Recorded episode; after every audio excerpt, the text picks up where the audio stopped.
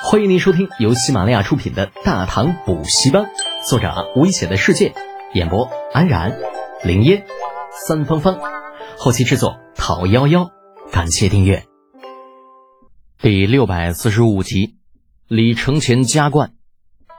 足足一炷香的时间，这陈叔达才将祝词念完。这个时候，赵悠又扯着嗓子吼道：“祝词毕。”请大唐太上皇赐受官者表字。李渊拄着拐杖，步履蹒跚的走向李承前，旋即将拐杖置于一旁，在事先铺好的宣纸的桌案上大笔一挥，高明扭头对着李承前微笑慈爱道：“钱儿啊，可喜欢？”爷爷高明，孙儿甚是喜欢。李承前一副喜欢的不得了的样子。睁着双眼，扑闪扑闪的。经过了长达半个时辰的折磨，一系列的繁文缛节这才结束。旋即，李世民大手一挥，示意文武百官移驾太极殿外，共聚酒宴。而李承乾也终于得以脱身，叫上李浩叽叽喳喳去了。时光如水，岁月如梭，不能装逼的日子一晃而过，又是新的一天大朝会啊！李世民很开心呐，儿子成年了。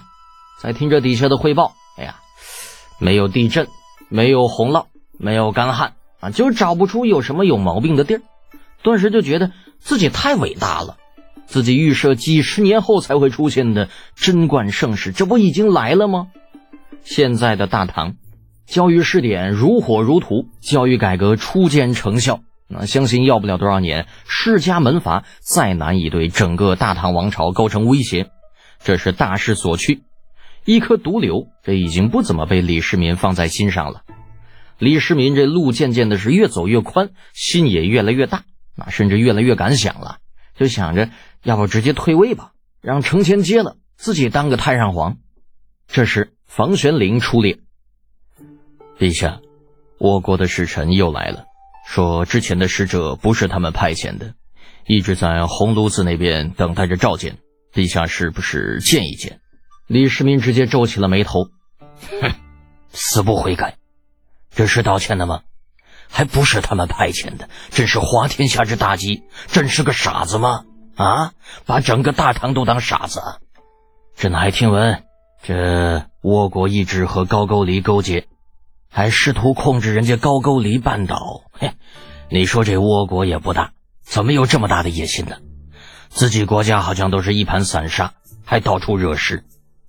长孙无忌开口道：“陛下，倭国那边表示，他们的确之前没有派遣使者，之前那些人是冒充他们的倭寇，而他们倭国一直仰慕我们大唐的文化。这次他们带来了一万斤白银，我们大唐白银是非常少的，他们说愿意进贡一万斤白银给我们大唐，同时他们提出诉求，希望能够派遣学子到我们大唐来求学。”啊！李世民一听有点愣，一万斤白银，这么多吗？虽然现在大唐啊还用铜钱流通，但是白银也是很贵的，很值钱的。那黄金更加值钱，有的人也会保存黄金和白银，用来换铜钱也是很方便的。这个白银和黄金用的地方啊还是蛮多的，就比如老李靖，那现在家里边有钱了。出门随身都带着几片金叶子、银叶子，那各种显摆，各种打赏，花钱如流水呀。呃，是的，陛下，依臣的意思倒是可以答应，毕竟他们仰慕我们大唐的文化，是我大唐彰显泱泱大国风度和实力的时候。李浩正昏昏欲睡呢，困得一批，一听见倭寇这事儿，来精神了。别看说咱干啥啥不行。干小日本，那我无敌，你随意。可拉倒吧，那上次的事还没整明白呢。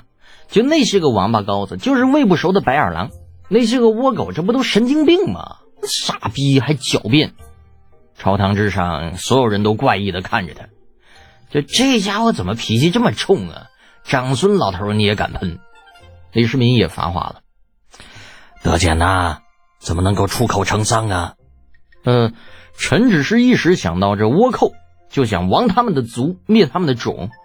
犹记得当初他们捆绑贩卖我朝女子，由于偷窃我朝先进技术，此种族不灭不足以平民愤，一时难以自解，陛下恕罪。说着又转回正题。那再说了，还仰慕我们大唐的文化，我们大唐的文化，周边的国家谁不仰慕？但是该打我们的时候，还不是一样跟我们打呀？难道他们仰慕我们的文化就不打我们了？如果相信他们说的话，那就太儿戏了。李浩戾气太重了。有些文臣看不惯他小小年纪就如此暴力，且如此小肚鸡肠。陛下，这样可不行啊！这次倭国的使者可是一直要求前往我们大唐国子监下面的学堂读书的。如果不同意，那岂不是显得我们大唐没有度量？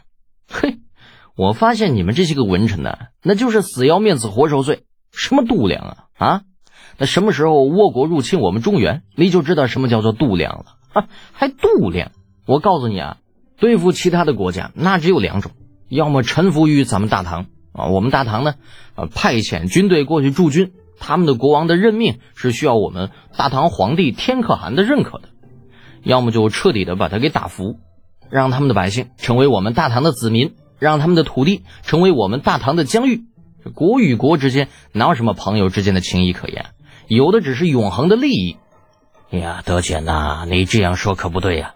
西北那边很多的国家可是尊崇我们陛下为天可汗的，他们也可以说是我们的附属国。还附属国？你可拉倒吧！我发现你们都有问题。你说他们送点东西过来，我们大唐就回非常丰厚的礼物，这明显是亏本的买卖嘛。那你们还要做？而我们国内那那些个乞儿的事情，你们就不管？我就不知道你们到底是那些国家大臣，还是我们大唐的大臣？切！魏征非常不爽，李浩说话就说话，我们可什么都没说，我没有说你，陛下呀，毕竟这次倭国可是会贡献一万斤白银呢。李浩一听，两眼放光，马上看着长孙无忌道：“真的？他们送一万斤白银过来啊？